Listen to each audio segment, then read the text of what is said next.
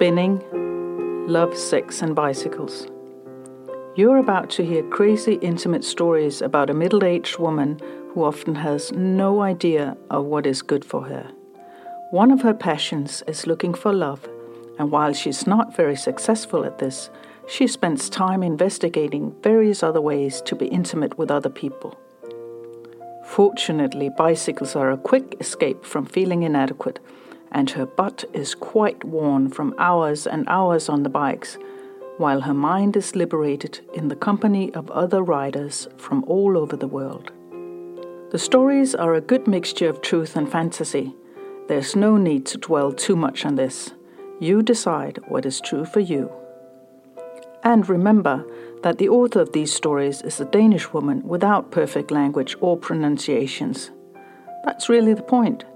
No one is perfect and neither is she, the stories, or the music, by the way.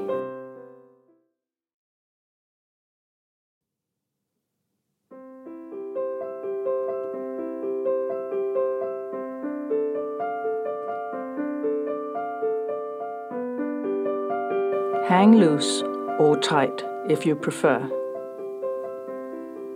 Occasionally, she experiences something new that strikes an emotional string deep down in her cells. Something that causes this string to vibrate in a tone of pure physical and mental enjoyment. No, no, it's not sex. This comes as a surprise when she, for the first time, gives herself completely to the magical ropes and their lord and master. This story is about rope, but it is also about presence and confidence to dare let go of control. We go back just a few months in time, so it might make a little more sense altogether. A few times she has tried partial bondages for fun, just as a self test. It actually started with a bondage course held at the Swinger Club, and this course was the main reason for her visit there. No, no, sex was never the purpose of her visits, go figure. She was too shy to exhibit herself naked and vulnerable, with a face and sounds of desire. And since there were many fun events and courses that one could attend to without having sex, she enjoyed the freedom to be there as she was, to learn something about herself and about others, about lust and sex and boundaries. If nothing else, it was learning and interest time for her work with other people. Yes, even back then, she was good at telling lies to herself. In reality, she was probably mostly turned on by being seen and recognized. And when she first began to learn to tie knots and patterns on others, recognition gained momentum to such an extent that she was asked to come and tie women and men and couples. But after a while, she had also agreed to let herself be tied up. It started with a cozy coffee date with a friend in the club. After a little while, they went upstairs to stand among the many spectators for an event the teacher had told her about. The teacher was now tying a woman up a cross. Come here, his index finger suddenly insisted, and thus Dressed in a quite neutral purple lingerie set from HM, she thought, well, why not? I don't accept any kind of sex, and he knows that. She was now positioned with her back to the cross, after which the blindfolded woman was tied with her front to her and the cross. In this slightly awkward embrace with garlic breath and sweat, the woman was caressed and smacked, so she had so much pain. And she screamed into her ears and trembled in the ropes. Yet at all times, our main character could stand completely untouched, at least physically, and have a view of both the spectators, the evil teacher, and the whip enjoying woman. At that event, she was grateful for her open eyes and she felt in complete control of the situation and was therefore fully aware of the practice and the experience as a side cast.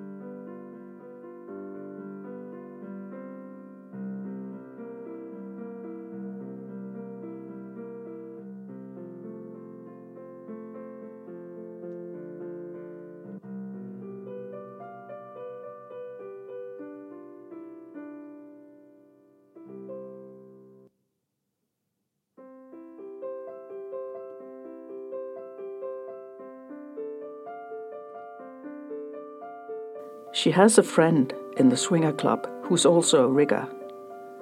This friend asks her one day if she would be so kind and helpful to make her body available for one of her friends who's coming to town and who would like someone to practice on, that is, with ropes. Can you promise me he won't fiddle with me? she asks cautiously, but also being serious.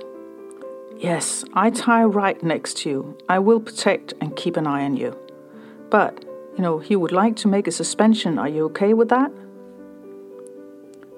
She thinks that she's okay with that, but it sounds a little daunting.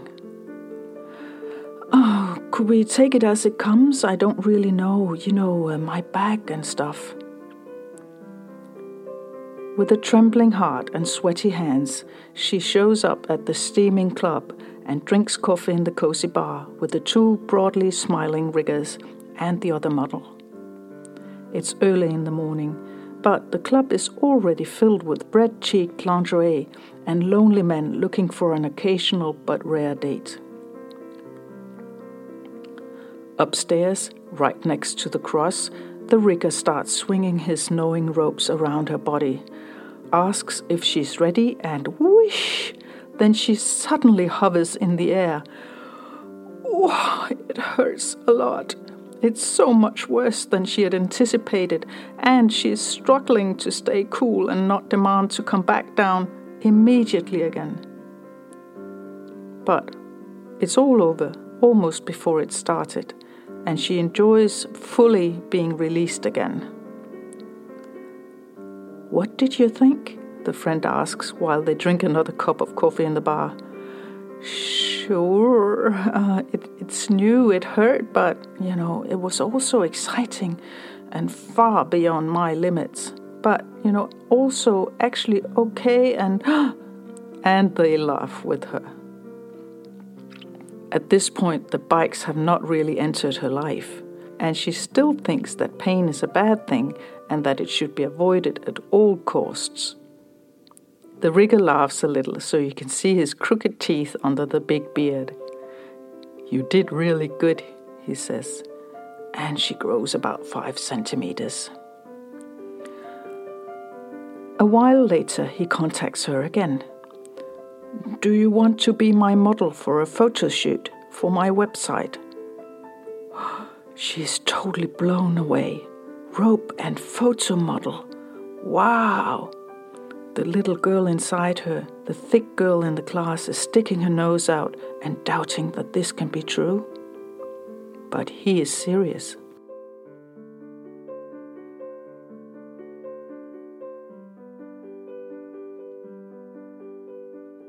And this is only a photo shoot, nothing else, I promise you. But it has to be in my apartment because I have all my photo equipment there. It's crazy anyway. It has so many scary elements in it. For example, that she must put on a blindfold and be naked and put her trust in his hands, and that he is in total control both over time, place, and her and the photos. She has heard others mention the notion point zero in connection with bondage or subspace, the zero point of self control that she has been longing for for years well, longing for is perhaps a slight exaggeration, but the idea of daring something as foreign as surrendering control to another human being has been there for a while. And perhaps this opportunity, even if the purpose is photos for a website, will be her chance. The bondage starts long before she goes to meet the rigger. It starts at the moment when she says, Yes, thank you. And their appointment is put in the calendar. And in the period in between, where they define the boundaries for the bondage how much and how long and where, and especially where do the boundaries go in relation to sexuality? These are important agreements, security and trust building agreements. But, you know, they're already in place actually. They haven't changed since the last time. And from there, her mental journey also starts desires and dreams and longings. Where is she weak and where is he strong? Will he see her? Will he carry all of her, skin, body, and soul, in his robes? During the days leading up to the date, her body quivers slightly every time she thinks about it. She has a secret, and only the rigger and she share their secret. However, she's absolutely sure that everyone around her can see and feel that she's full of expectant joy, that it flows out of her eyes and her smile, her confidence. But they don't get the secret out of me, she thinks, for the joy becomes less by sharing. So, one fine spring day, she parks her car in the basement under his apartment complex. A couple of young kids are spinning around on skateboards with caps slanting and holes in their pants. She also has holes in her pants, but she has paid dearly for them. She rings the bell next to the green door. He opens and she meets him eyes first. The first contact is crucial for what follows. Is he calm? Does his eyes welcome her without being pushy? Does he move around the room with confidence in himself and in her? His small apartment is white and cozy, just one room for everything. Yes, except for the toilet and bath, of course. He has a wealth of different hats hanging on one wall, and in the middle of the living room, a large mattress, a bamboo beam hanging from the ceiling, and a couple of hooks and rings, and a white sheet hung behind all of it. If it hadn't been so white and fine altogether, it would have looked a little scary. Are you hungry? Thirsty? He asks kindly. But she doesn't want anything for her stomach is perfectly flat right now, and that should not be changed. They dance with almost wordless communication now, only interrupted by a few kind words and loving phrases, but preferably not too much is said. They must find each other in the physical language now and in the mental universe that their bodies and his ropes must create together. She senses that his focus is on her and on showing her the space where the two of them may be able to create physical art and presence, and that with quite few tools. And that it's not about performance and deadlines and see me, I can do this, but about honoring each other in the meeting, outside of time and settings and demands. There's nothing that stresses them as long as they hold on to their presence. And here they both have a responsibility. It doesn't go fast, it's a slow and flowing play, a gradual building up that intensifies the meditative state she starts to enter. She begins by breathing deeply three times, trying to find her inner calm and core, noticing everything in the room. She gets blindfolded so that she can concentrate even more on her inner journey. And she's naked now, because it's part of the agreement that it will not be possible to identify her in the photos. After all, that's a hard limit. No one, no one can know what she's doing now. And now she takes part in a scene in which she is to be dressed in many different ties, things that he has been practicing and imagined to decorate both her and his website with. She never loses touch with him because he has a present and soothing hand on her all the time. Precisely his presence and attention, his sounds and movements are a prerequisite for the trust that is there all the time. All her senses are sharpened. Smells appear as intense scent tracks she purposely has no perfume on so that she can experience everything, including his scents. And the sounds around them are amplified. She hears the leaves' insistent play on the window. She hears voices from the apartment upstairs. And she imagines how ordinary people do very ordinary things around them. She hears his crackling clothes. And all at once, she hears how the rope is untied and the heavy end of it falls to the floor. it gives the first gentle suck in her stomach, and her entire interior is filled with joy hormones and adrenaline in a fine cocktail, just enough to bring a small smile to her lips. The moment she senses the rope on her skin for the first time, the first light shiver starts.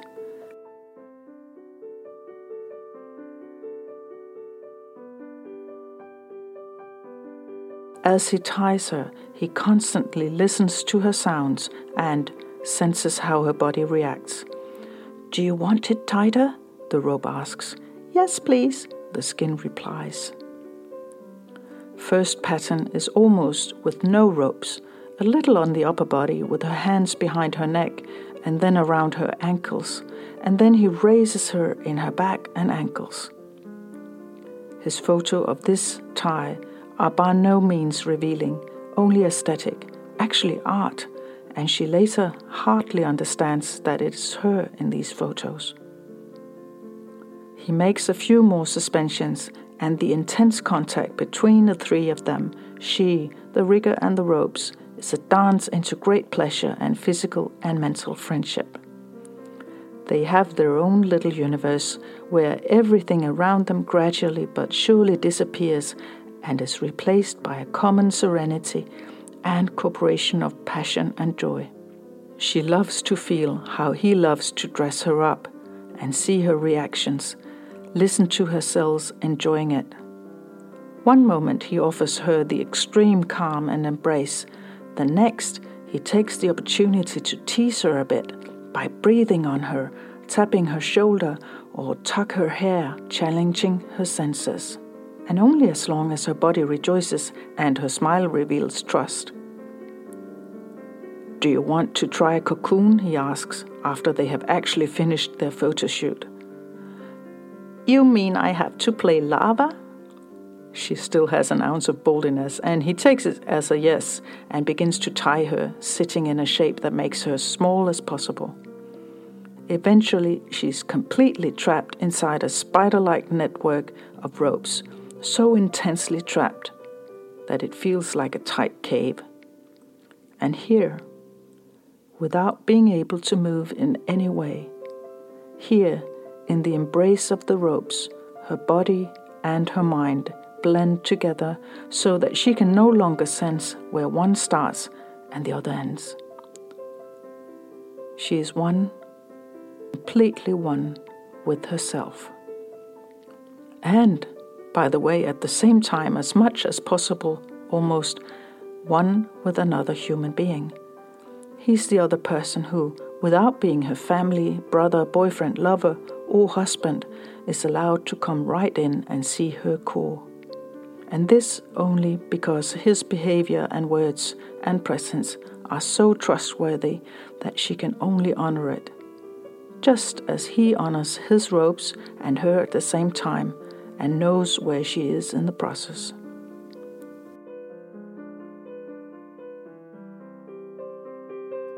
Listen, that's enough for today, he says. And now she cannot muster any more will or bravery or resistance. When the last rope is released, he grabs her and her vulnerability, holding on to her and letting her lie as long as she needs it in fetal position in his embrace. Her heart says, Domo arigato gozaimashita. It's kind of Japanese for thanks. She needs more rest, and he needs his coffee, so he lets her stay on the mattress with a lot of rope over her and a blanket. And while he edits his photos, she slowly wakes up to life again with the nice smell of coffee drifting down to her nose. He looks down at her. Take your time, he says, and she does. There are no appointments calling for her presence. She gets dressed again, gets a hug from him on the way out the green door, and she sneaks around the corners down towards the car. She has deep rope stripes all over her face, on her legs, and under her clothes, of course. As the young skaters spot her, they stop in action and widen their eyes and she quickly flees to her car and takes an extra long drive home to make the stripes go away before she goes out into a world where unsuspecting people could get completely wrong ideas.